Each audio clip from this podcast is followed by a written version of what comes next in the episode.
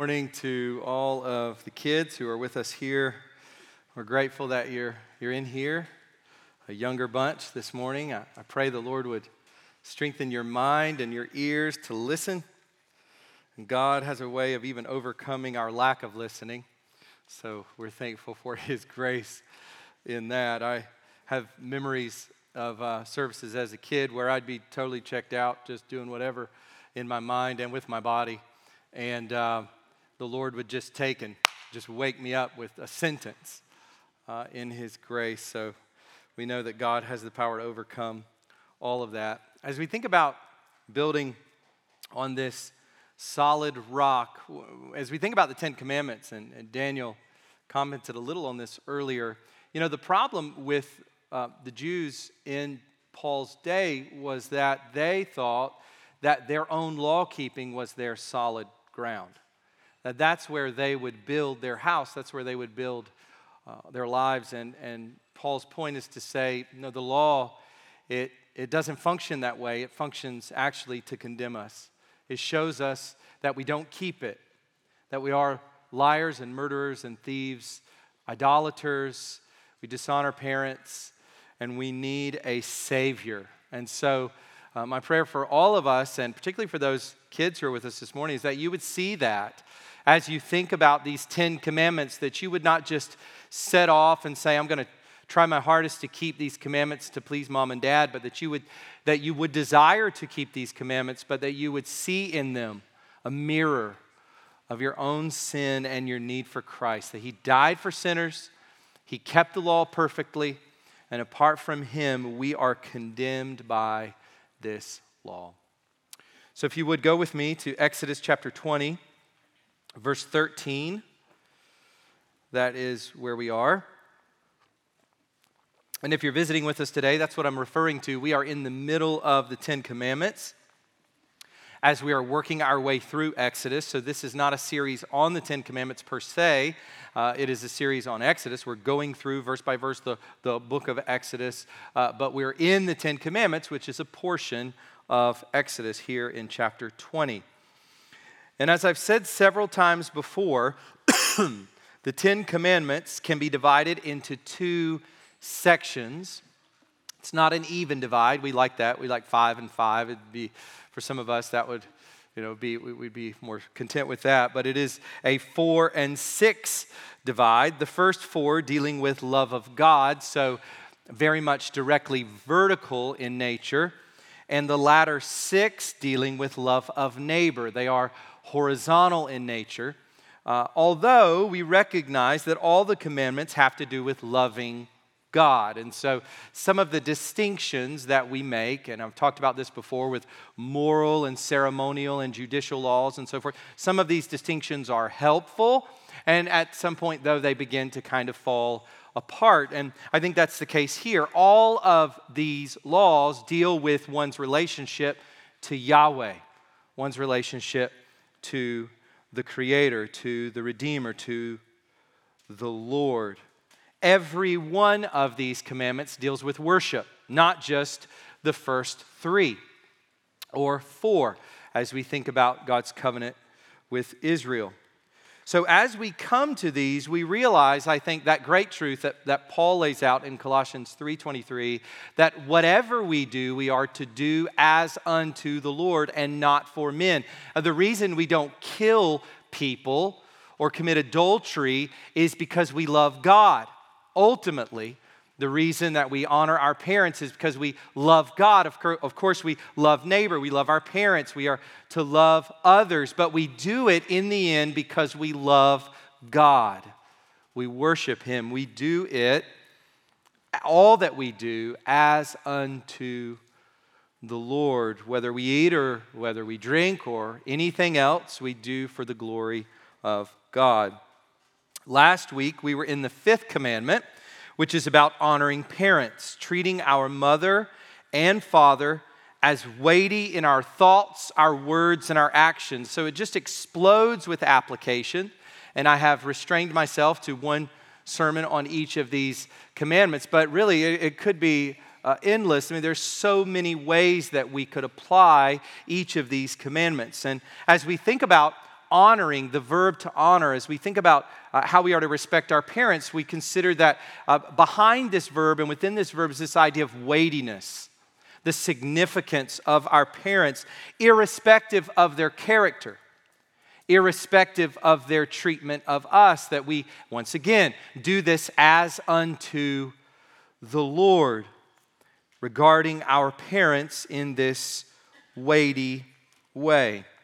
And strictly speaking, this commandment pertains to love of neighbor.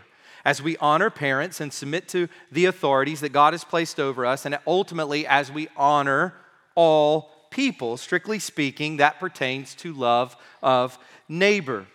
But this commandment has an interesting place among the others because it functions as a transition.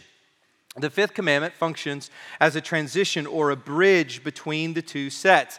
It deals with how we treat other people, obviously, how we treat our parents. And yet we recognize that parents function as representatives of God in the lives of their kids. And so you think of a child growing up in his or her home. And, and the, the idea of God is a very vague and sort of distant idea, but, but that idea of God, that idea of God as Father, as we think about that, but that idea of God as authority, as lawgiver, as protector, as the one who cares for us, as provider, all those things that, uh, that they are to understand about God, that, that's funneled through his or her relationship with mom and dad. And so the child relates to God through the parents, as the parents function as representatives or ambassadors of the Lord. This is where we learn authority from mom and dad. This is where we learn to submit to the Lord as our one great authority. So, uh, as we talked about last week, uh, our children are learning to submit to God as we are requiring them to obey us. And as we said last week, we just don't have the right to do as we please with our kids in terms of permissiveness and letting them go their own way. We, we stand in the place of God to our children, teaching them what it means to submit to authority, to God's authority, to civil authorities, and so forth. We represent Him in this important way. And so we recognize that the fifth commandment is both vertical and horizontal in this unique way. And so it, it moves, it acts as a nice transition, a nice seam between the first four and the latter six, or the latter five after the fifth commandment. Today we come to the sixth commandment. And the title for the sermon this morning is The Sixth Commandment No Murder. So if you would go ahead and stand with me. We are going to read more than you shall not murder. Uh, that would be quick. Quick stand, back down. Uh, verse 13. We're going to read all of uh, the Ten Commandments here, chapter 20, verses 1 to 17. But our focus today will be on those words there in verse 13. This is the Word of God. And God spoke all these words, saying, I am the Lord your God. I am Yahweh your God, who brought you out of the land of Egypt, out of the house of slavery. you shall have no other gods before me. You shall not make for yourself a carved image or any likeness of anything that is in heaven above, or that is in the earth beneath, or that is in the water under the earth.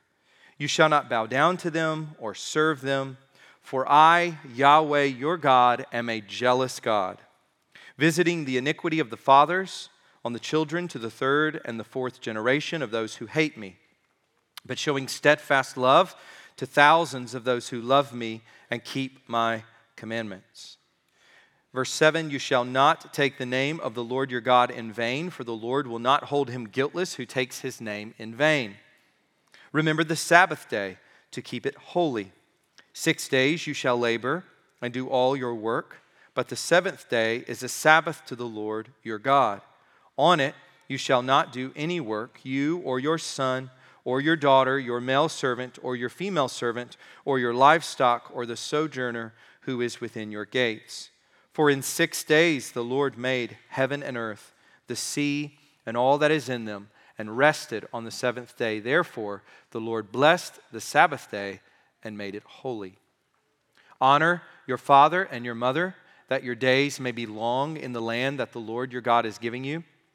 You shall not murder, you shall not commit adultery, you shall not steal, you shall not bear false witness against your neighbor, you shall not covet your neighbor's house, you shall not covet your neighbor's wife, or his male servant, or his female servant or his ox or his donkey or anything that is your neighbor's. You can go ahead and be seated.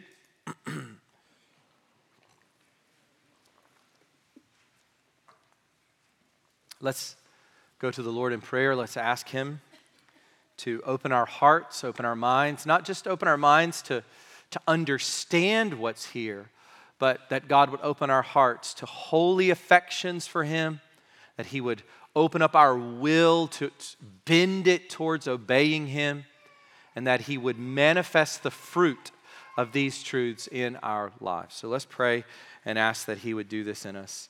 Lord, we are so dependent on you. We recognize our sinfulness as we look at the Ten Commandments. We think about our old life. We think about the Ephesians chapter 2, verses 1 to 3 self. Uh, the person who was enslaved to the devil and the flesh and the world, the world system. Father, we think about our old life as we were children of wrath, sons of disobedience, dead in our trespasses and sins in which we once walked. Father, we recognize that old self, and even in our new self, we recognize this battle that we fight against this mortal flesh, this mortal body. We recognize this battle as Paul outlines at the end of Romans 7 that we face as we fight the sin, the, the sin within us, indwelling sin. So, Lord, we're humbled by your word. We're humbled by these commandments. And, and yet, Lord, we are elevated to great praise because we consider that we have indeed, for those of us who are Christians, we have indeed been converted. That where we once hated you and did not care for your law and loved self only, Lord, you have made us new. And you have made us truly those who love you and love our neighbor. Though imperfectly, we do love you and we do love our neighbor by your Spirit. And so, God, we thank you that you have converted us, that you've saved us, that you've regenerated us, justified us in your sight, sanctified us definitively, and continuing to sanctify us unto glory. God, we're grateful that we belong to you. We have you as our Father. You are our God, and you are working in us, sanctifying us, making us new, refreshing us, renewing us every day. So, Lord, we pray that you would do this work in us this morning, that you would grow us and help us, strengthen us, comfort us, challenge us, convict us, train us for godliness. Father, we pray that you would help us to love as we think about the end result, the sum of this command and all the rest, that you would help us to love you and love our neighbor as ourselves. God, we pray that your Spirit would work in each one of us to apply these words in very specific, incisive ways. And God, that you would root out every form of murder that exists in the hearts of your people here today. We pray this in Christ's name. Amen. So, as we try to wrap our minds around the sixth commandment, we're going to look at it from three angles, and it is difficult to determine what all to discuss in some of these. As I said before, uh, most systematic uh, ethics books deal with the Ten Commandments, and uh, the, the couple that have been helpful to me, I think uh, the treatment of the Ten Commandments is four, 500 pages uh, for all the Ten Commandments as a whole. So, uh, obviously, there's a lot that could be said for each of these commandments, and though in Hebrew there are only two words here, you shall not murder, there is uh, there are pages and pages and volumes and volumes of import. But what we're going to do today is look at uh, this command from three angles. We're going to look at it in terms of violence, in terms of anger, and in terms of negligence. So, violence, anger, and negligence. I think the command applies to us at least in these three ways and directly and immediately uh, as we think about the import for us as we go out and live our lives. So, first, in terms of violence, here we come to the most obvious and basic meaning of the commandment. This is what you just cannot miss. If you miss all the rest, you just cannot miss this. It's right there on the surface. It is the most basic do not murder, or do not wrongfully take the life of a human being. Your own life, which would be suicide, or the life of another, which would be homicide. And of course, there's all other kinds of sides. There's patricide and fratricide and so on and so forth. When you talk about specific individuals that are killed, homicide uh, means the killing of man, suicide and homicide. And this begins with recognizing that human beings are unique on the earth. Uh, there is fundamentally something different, and we recognize this innately. Uh, even though some uh, ethicists, I remember hearing a debate between John Lennox and Peter Singer, an ethicist at, at, Princeton, and they were talking about uh, they were talking about God, but but one of the things he's most known for is the idea that really there's no difference between a child and a pig, and, and, just this sort of stripping away of the distinctions within creation, uh, that all, uh, well, uh, not creation as he would see it, but in terms of the evolutionary product. And when we look around, as uh, this view would go, that there really is no difference between the different sorts of creatures. Some higher levels of sentience, and others not so much. But all just evolved from the same source. This is not the worldview of the Bible. This is not the worldview of Christians. This is not the worldview of the Hebrews we recognize at the base that human beings are unique on the earth. In fact, after recognizing the great distinction between God and creation, the creator creature distinction, the next most significant distinction in the Bible is that between humans and all other creatures. We are special in God's sight. We are made in God's image and given dominion over the earth. Our dog, we have a, uh, a standard poodle named Ozzy. He cannot have a relationship with Yahweh.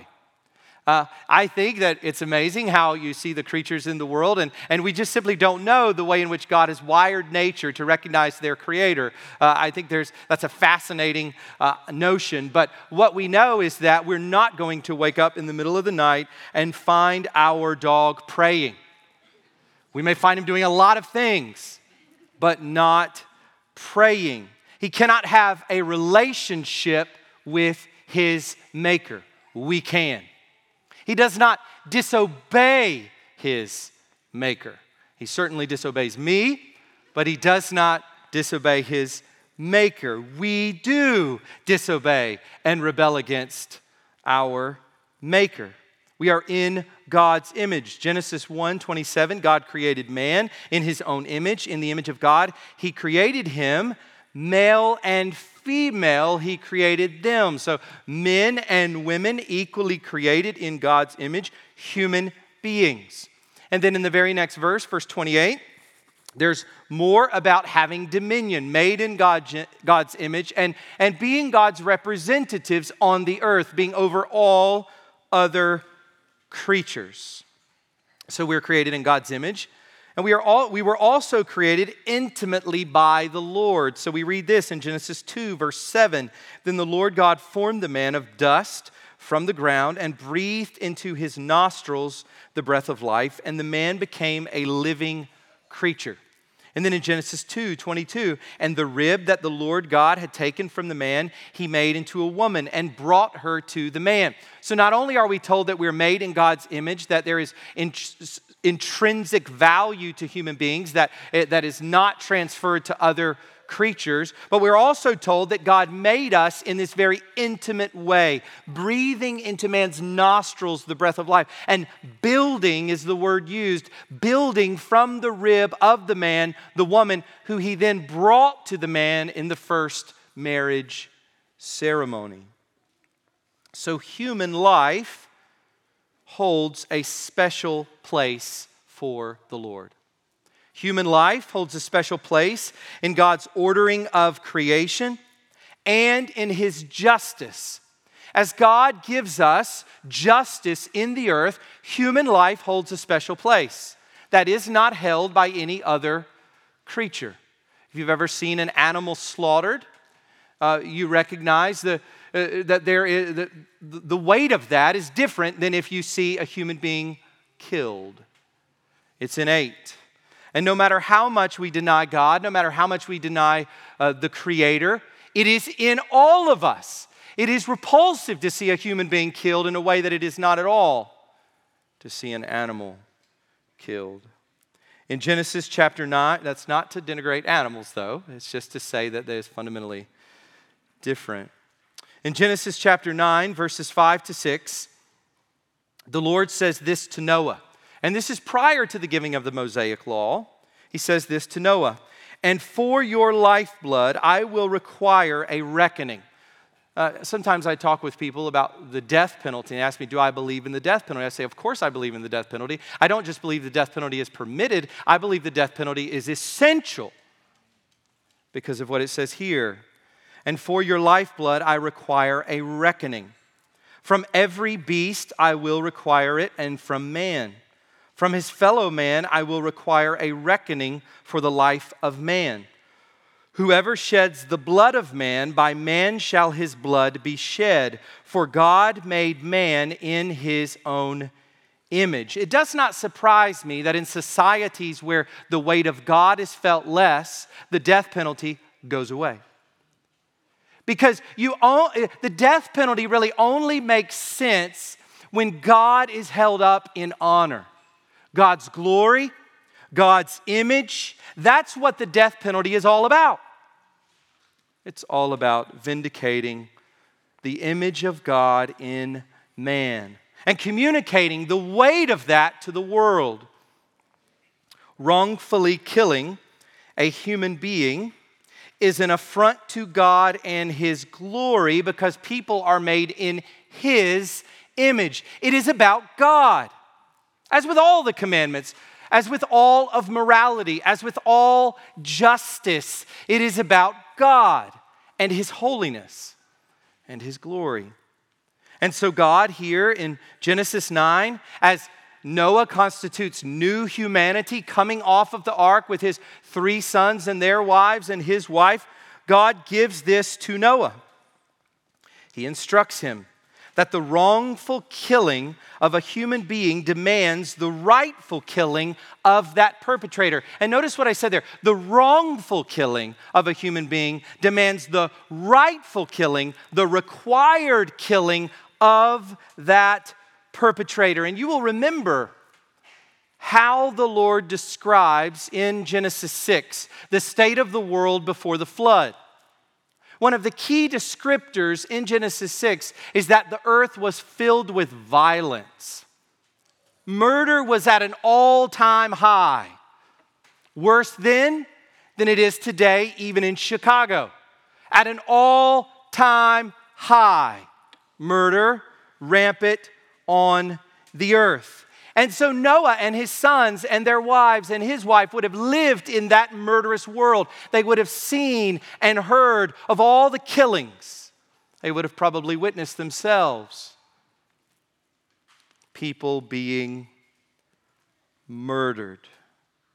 So God places this wrongful killing under his own justice that there must be the killing of that perpetrator. To murder brings capital punishment. And we see this idea of execution or capital punishment under the Mosaic covenant and in the New Testament. So I've talked with some, particularly some uh, Christians in Britain uh, because the society there is very opposed to the death penalty in general. And, and, so I remember talking with Christians there and just the influence of the culture and the society on their thinking on this issue. And we were talking about uh, Genesis 9. And uh, I remember talking with this believer, and they were explaining how, well, you know, after Christ has come and so forth, and sort of drawing these distinctions.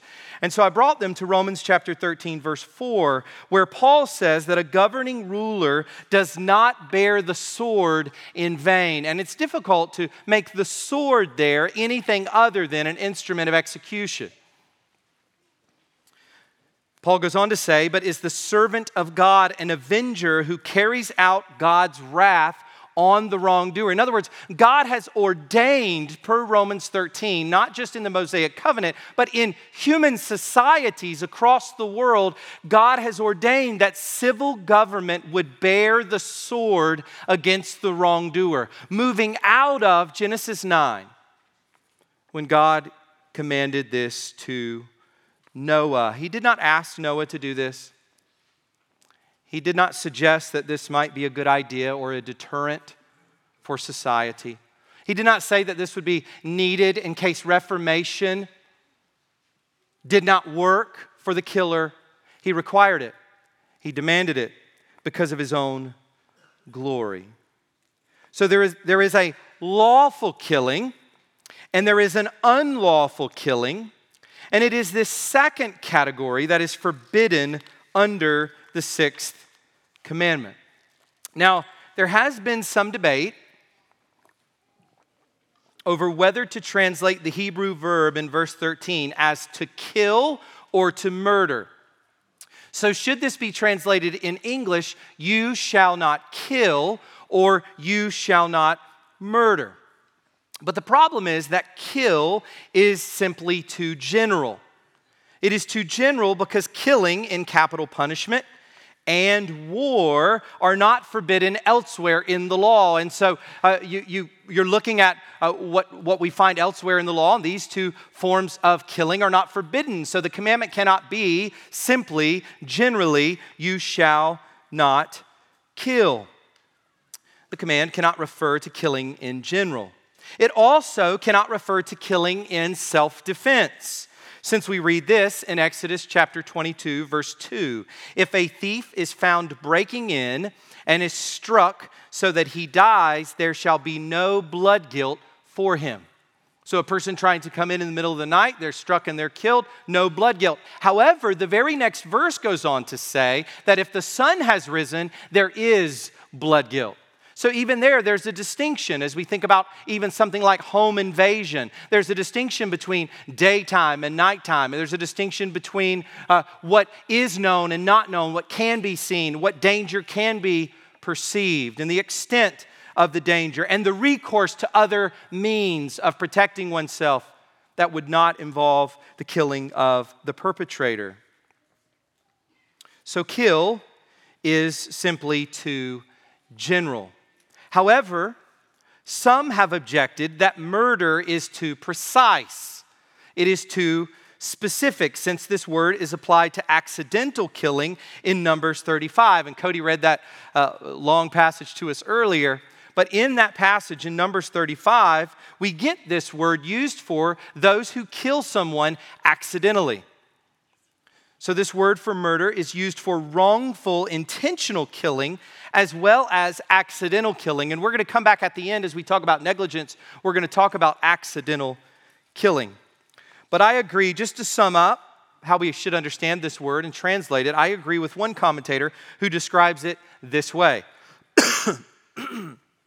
Since this verb refers to intentional and accidental killing, and the latter being unintentional cannot be prohibited, the command must refer to the former, and you shall not murder remains the best translation. I think it does actually apply to the latter. We'll talk about that at the end. But I think the general logic here is sound, and that is that what we are talking about here is murder.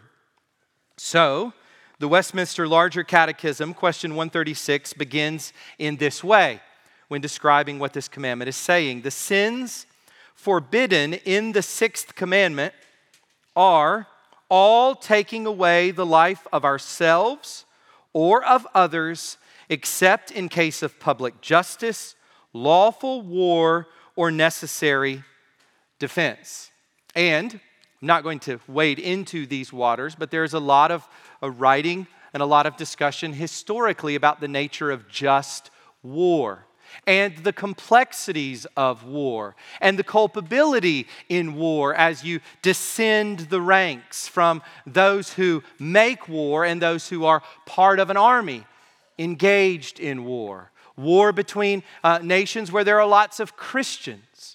There are lots of questions surrounding the nature of war and just war, but it has been the prevailing view in the history of the Christian tradition that there is such a thing as just war, and that this commandment ought not to be understood to forbid killing in war necessarily.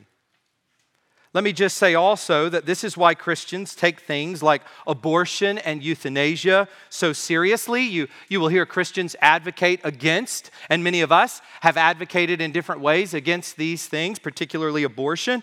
But it is because of this commandment and many other things connected to this commandment that we take these sins so seriously. We believe that these acts are murder, that life begins at conception and it ends at natural death. We believe these acts are murder, that they are against the sixth commandment, that they are against the image of God. And ultimately, that is the concern of the Christian the image of God, though we love our neighbors and desire that even the smallest of them not be murdered.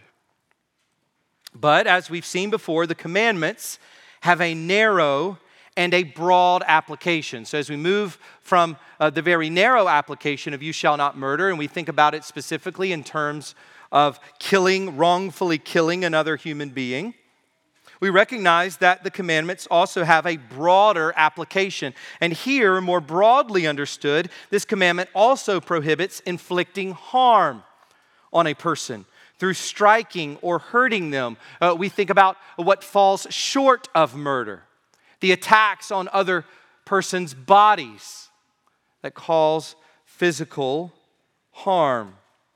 We also think about slander, doing violence to their name. We've talked recently about the name and the connection between uh, someone's name and their identity, someone's person and their name. And we talked about this, of course, in the third commandment when we were told that we shall not take the Lord, the Lord's name in vain. So we're to honor God's name. To take the Lord's name in vain, to dishonor God's name, is to dishonor Him. And if we follow that same logic out to how we treat one another, to slander another person is to do violence to their name. It is to, in a sense, verbally take them out in society, it is to destroy their reputation.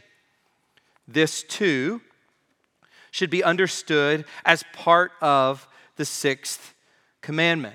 And I think as we think about harm, you know, uh, Jennifer and I were re- recently watching a movie where uh, there was a, a, situation where there, there was a drug dealer and a person who was, who, whose life was being destroyed by drugs. We've watched a few documentaries on this sort of thing. And I think a, a lot of drug dealers are going to be surprised when they get to God's judgment and they realize all the murder in their wake of the people who, who, to whom they've sold drugs, who've died on these drugs, whose lives have been wrecked by these drugs.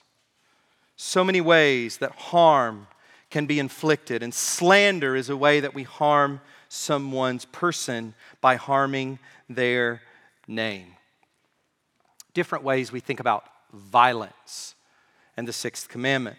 But it goes even beyond that. It goes even beyond slander, all the way to the deepest recesses of the heart. And that's where we come to our second aspect of this commandment's application when it comes to anger. We must understand the sixth commandment in terms also of anger. Jesus addresses the sixth commandment directly in the Sermon on the Mount. Matthew chapter 5, verses 21 to 24 says this. Listen closely to how Jesus deals with the sixth commandment.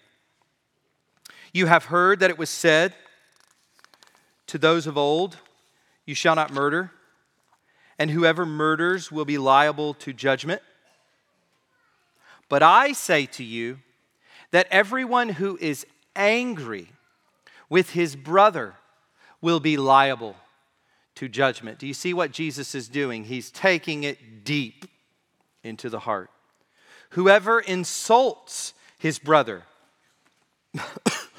excuse me, will be liable to the council. And whoever says, You fool, will be liable to the hell of fire. So if you are offering your gift at the altar, and there remember that your brother has something against you, leave your gift there before the altar and go. First, be reconciled to your brother, and then come and offer your gift. You know, think about that for a moment.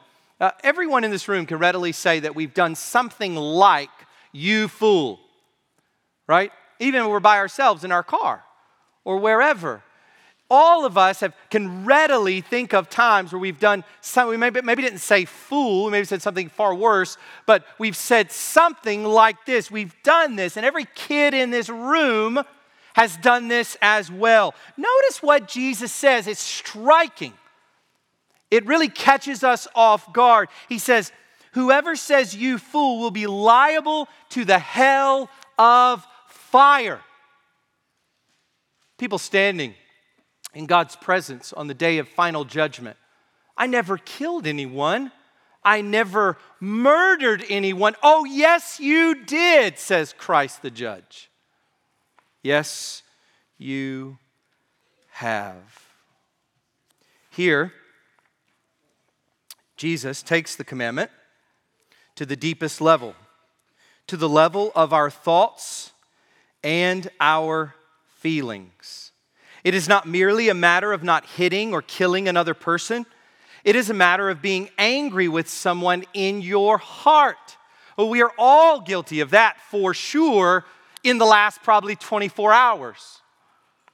Being angry with someone in our heart, having hate towards another human being. And, and watch the way anger works in the heart as we think about the relationship between hate and anger and how closely wedded together they are, and how the two blend together in our actions, in the way we think, in the way we speak.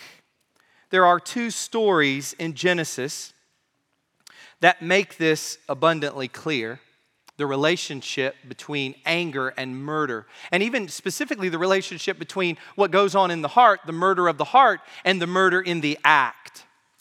We see this with Cain.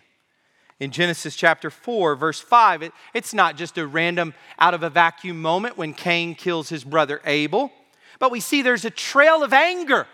There are the, these stepping stones of anger leading to blood, leading to the shedding of blood. Genesis 4, verse 5 But for Cain and his offering, God had no regard. Abel brings an offering first of the flock. God accepts it. Cain brings some of the field.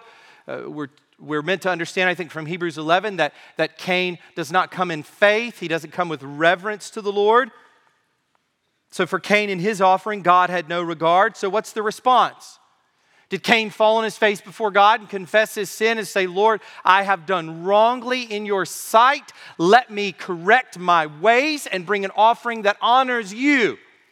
No. The response is so Cain was very angry, exceedingly angry, and his face fell. He's not just depressed, he's seething with anger, with rage. He's seething with hate, malice, all those nasty anger words that we find throughout the Bible. If we dot, dot, dot our way up to verse 8, we see where that goes, verse 8 Cain rose up against his brother Abel and killed him. The road to the bloodshed was the road of anger. We see it also so clearly with Joseph's brothers in Genesis chapter 37, verse 4. So listen to how the text progresses. In verse 4, but when his brothers saw that their father loved him more than all his brothers, here it is.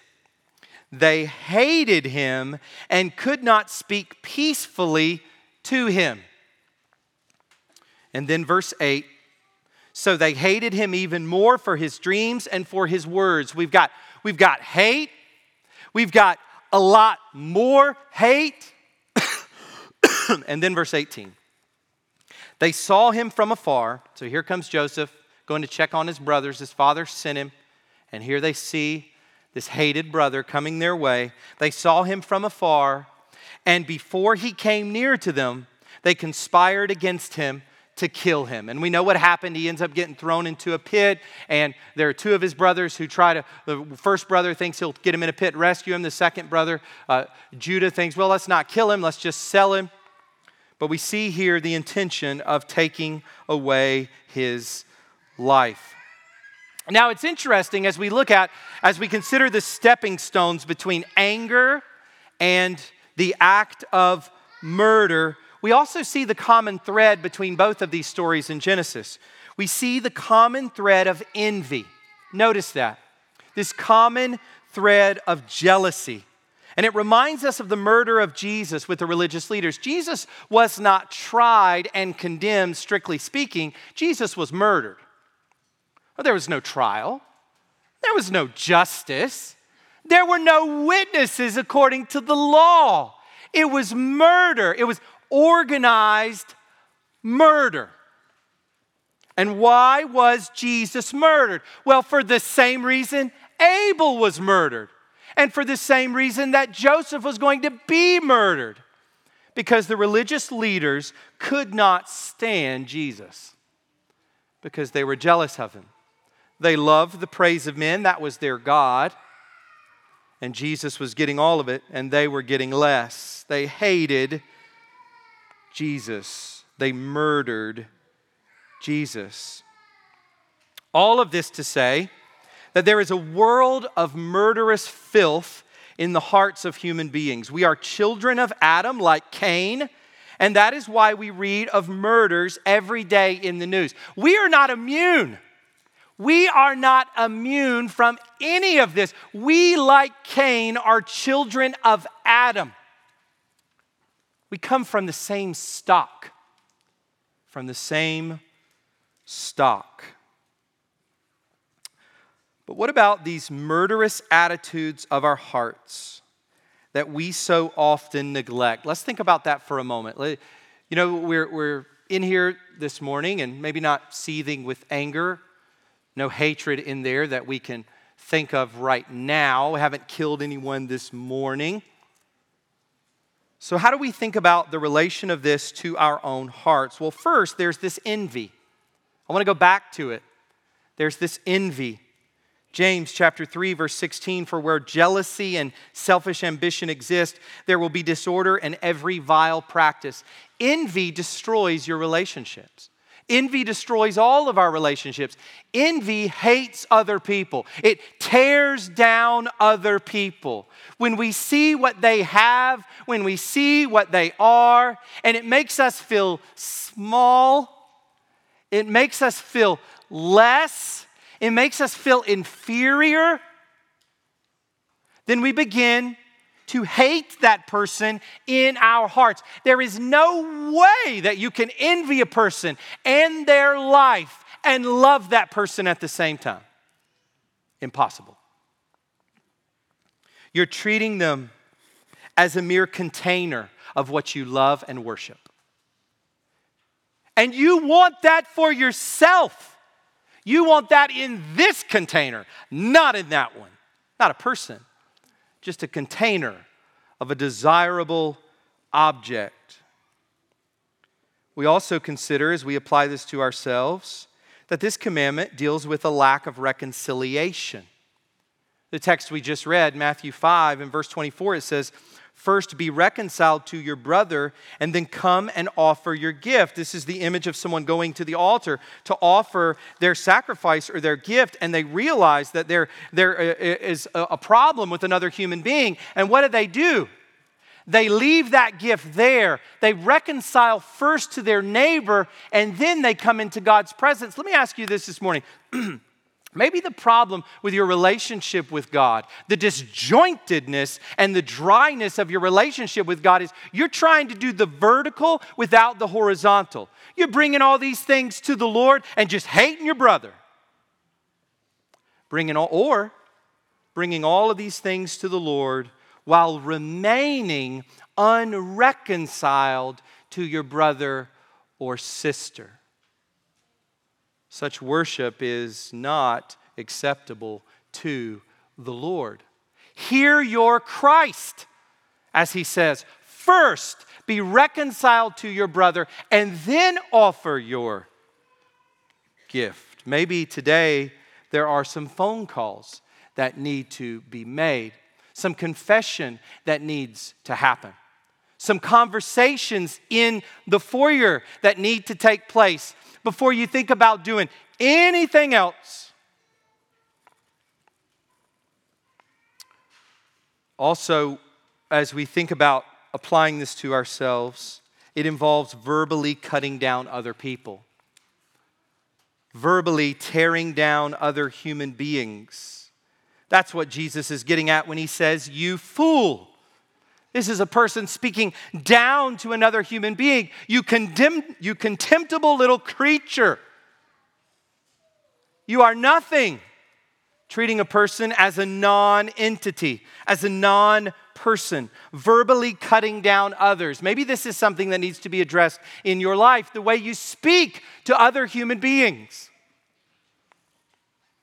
in a contemptible, insulting way. And then finally, harboring anger and bitterness in our hearts.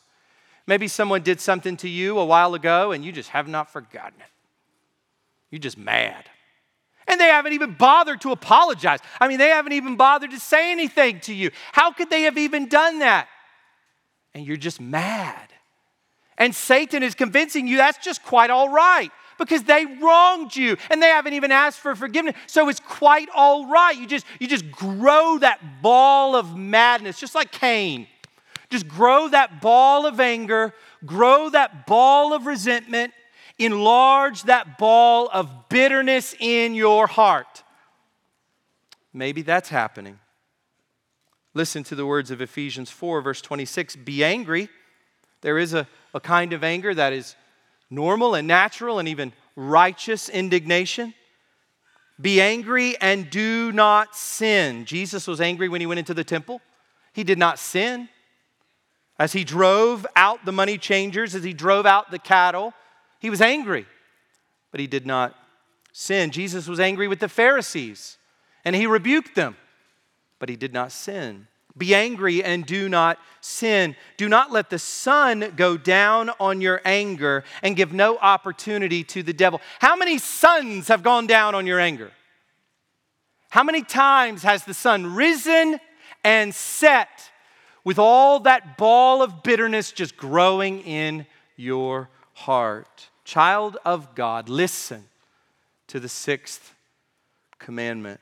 Listen to our Lord as he expounds upon the sixth commandment and he takes it to the very depths of our hearts. When we let the sun go down on our anger, we give opportunity to the devil.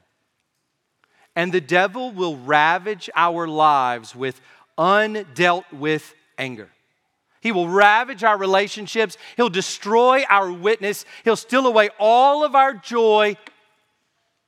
He'll make us an unfruitful Christian simply because we've given him opportunity by letting the sun go down on our anger.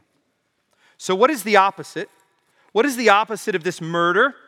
This murder of heart that Jesus refers to here in Matthew chapter 5? Well, I think John tells us the opposite in 1 John chapter 3 verses 14 to 18. And here's what he says. We know that we have passed out of death into life because we love the brothers. Whoever does not love abides in death. Everyone who hates his brother is a murderer. Let me say that again. Everyone who hates, or let's, let's let John say that again. Everyone who hates his brother is a murderer. And you know that no murderer has eternal life abiding in him. In other words, undealt with perpetual anger uh, that, that you just never have a problem with and, and confess to the Lord or repent of is it would, would be a demonstration that you don't have Christ. It's a demonstration that you have no eternal life abiding in you. He goes on to say, By this we know love. This is the opposite. That he laid down his life for us, and we ought to lay down our lives for the brothers. That's the opposite. But if anyone has the world's goods and sees his brother in need, yet closes his heart against him, how does God's love abide in him? Little children, let us not love in word or talk, but in deed and in truth. This commandment calls us away from the other, that anger, that bitterness, that resentment, that hate, and it calls us toward self giving, self denying, others oriented, caring love. That's what the Holy Spirit does in a child of Adam. That's what the Holy Spirit does in someone who would otherwise be a civilized American Cain. So we see here first violence, secondly, anger, and then thirdly, negligence. And this is where we'll finish up this morning negligence. As I mentioned earlier, one of the things that makes translating the verb in Exodus chapter 20, verse 13, so difficult is that it is used for accidental killing throughout Numbers 35, which Cody read earlier. For this person, the manslayer, the one who slays a man. Uh, in, in the text there in Numbers 35, it's the same verb used in the commandment, but it's translated in light of the way it is to be understood as a manslayer. So we read this in verse 11. Then you shall select cities to be cities of refuge for you, that the manslayer who kills any person without intent may flee there. And so uh, there was this system in Israel uh, where the avenger of blood, the family member who was tasked with avenging the death of the person who had been killed, if there was an accidental death, then this person could flee to a city of refuge. And their case, of course, would be heard by the congregation. They would have to stay in the city of refuge. If they left the city of refuge, they could be killed by the avenger. But if they remained there until the death of the high priest, then they could leave afterwards. And there's a lot packed in there about the sort of substitutionary nature there of the high priest. Also, there's a lot packed in there about uh, the seriousness of bloodshed and all of that, which we won't get into. But it's important that you understand here that there is this category in Numbers 35 of a manslayer, a person who accidentally kills another. In these cases, there is no premeditation. There is no passion to kill. There's no person overcome with anger who strikes out. These are not acts of murder, strictly speaking, and yet the verb from the Ten Commandments is used. And here's the question I want to pose why? Why is it that this is the same verb? It could have easily been a different verb. And I think the answer is found in the idea of negligence. This idea of negligence. Negligence is sometimes really hard to determine. And especially in a broken world, especially as we consider all of the ways uh, in which our own minds are imperfect. Our abilities are imperfect. We are so limited. We are not perfectly functioning people at any point in time. We're not perfectly aware. We're not perfectly consistent. We're not perfectly careful in any way. And I think this whole manslayer category leaves room for that. It recognizes just the fallenness of man and the fallibility of people there's a broad range of accidents. And as we think about it in relation to negligence. But I think the answer is found here in the idea of negligence. And, and we read of one sort in Deuteronomy chapter 19, verse 5. So there's someone out in the forest, okay? Uh, when someone goes into the forest with his neighbor to cut wood, and his hand swings the axe to cut down a tree. He, he's just cutting down a tree. He's not trying to kill his neighbor. He's not trying to take someone's life. He's simply swinging an axe to cut down a tree. And the head slips from the handle and strikes his neighbor so that he dies. He may flee to one of the cities and live. This is a perfect illustration of the sort of just pure accident that can happen where someone is, is out doing something and it's just, a, it's just a pure accident. And there would be the city of refuge. Now, you have a very different situation in Exodus chapter 21, verses 28 to 29. Listen to this. When an ox gores a man or a woman to death, the ox shall be stoned, and its flesh shall not be eaten. But the owner of the ox shall not be liable. But, and here's the, the big contrast, but if the ox has been accustomed to gore in the past, this is a, a biting pit bull. Maybe we could draw out our own kind of illustration. This is, this is an animal that is aggressive. This is an animal that has attacked. This is an animal that has uh, been accustomed to this in the past, and its owner has been warned about that, but has not kept it in. Listen to this. And it kills a man or a woman, the ox shall be stoned, and its owner also shall be put to death. Now, that is striking. That is an incredible level of culpability for negligence. Now, the truth is, we don't know what kind of negligence was present, or even if there was, strictly speaking, negligence in the case of the axe head. But here it is clear that there is a very high level of negligence. So there's clearly a spectrum. There's a spectrum of responsibility here, and we see this reflected in manslaughter laws. Different levels of manslaughter and different kinds of negligence. And so uh, the, the law applies in all of these manifold ways from society to society as the truth of the matter, the facts of the case, and the intention of the person, the past history of the person, all these things are weighed out in court. But the point I am making here is that the wording of this commandment leaves open application to negligence. That's the point I'm making.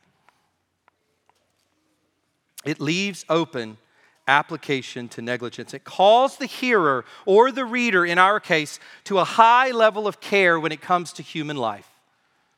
In every way that we can, we should seek to protect and preserve human life. And accidents will happen Accidents can happen.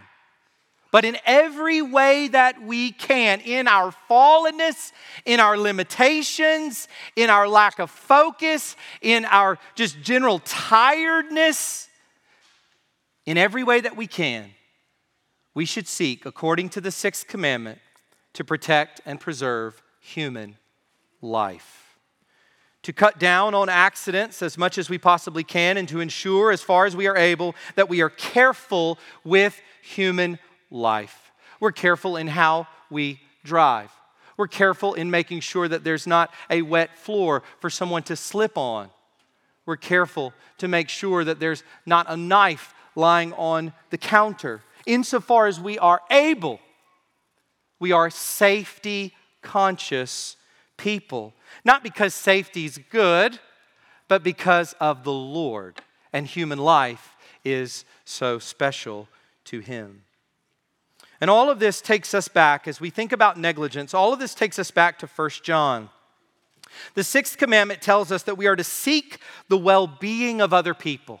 So it's, it's more specific than just don't kill people, don't hit people, don't slander people. Don't hate people in your heart. Don't harbor anger towards people. Don't call them names. It also has to do with actively, positively speaking, seeking the well being of other human beings. It has a positive application. That we are not to disregard the good of others, that we are to preserve and help in the sustaining and flourishing of their lives. All of this housed in the sixth commandment. Philippians chapter 2, verses 3 to 4 is probably the best passage for this sort of thing. It says, Do nothing from selfish ambition or conceit, but in humility count others more significant than yourselves. That's what it means not to murder. let each of you look not only to his own interests, but also to the interests of others. That's what it looks like to not murder. And in this sense, and here we're going to see how much the law really does condemn us apart from Christ. In this sense, all selfishness is a breaking of the sixth commandment. Think about that for a moment. All selfishness is a breaking of the sixth commandment. So, every person who would stand up before God and say, in, in, God's face, in the face of God's law, I've never murdered anybody, it's a laughing stock in heaven. It's a laughing stock among the angels of God. Of course, we all have, because we are all by nature in Adam selfish creatures. Selfishness is to focus on self at the expense of others. It is to make others smaller and even non existent because of the elevation and love of self. Even selfishness understood in the sixth commandment. So, what are we to do? As we leave here, as those who are in Jesus Christ, as those who have the Holy Spirit, whose sins have been paid for by Christ, who has Christ interceding for us in heaven, who has Christ's Spirit in us, conforming us into his likeness? And the answer is this spiritual warfare. We talked about Satan before. We give Satan opportunity. Listen to the way Jesus describes Satan in John chapter 8, verse 44. He says that Satan was a murderer from the beginning. Who is Satan? Who is the devil? He's the murderer. He's the murderer. All of Satan's wiles and all of Satan's schemes are bent towards his murderous ambitions. We see it at the fall, and we've seen it ever since. Satan wants all of us to murder, and murder, and murder, and murder in all the ways we've discussed. He wants us to be filled with violence. He wants our hearts full of anger. He wants our minds full of negligence and care of self. That's Satan's agenda for all of us, for each of us, and for us as a church. So the answer is to wage war against Satan with the full armor of God, Ephesians 6. To put on the full armor of God and to fight the good fight of faith, to fight the good fight of love.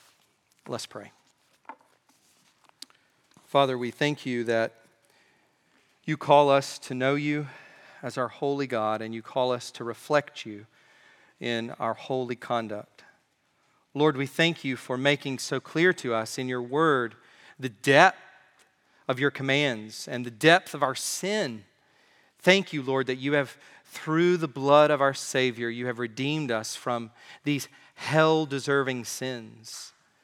Lord, we thank you that through Christ our sins are forgiven, our sins are paid for, and we are called to rejoice, not to mull over our past sins, not to be defeated by them, not to live under the dominion of those things, under the guilt of those things, but to, with humility and dependence upon you, to rejoice in the Lord.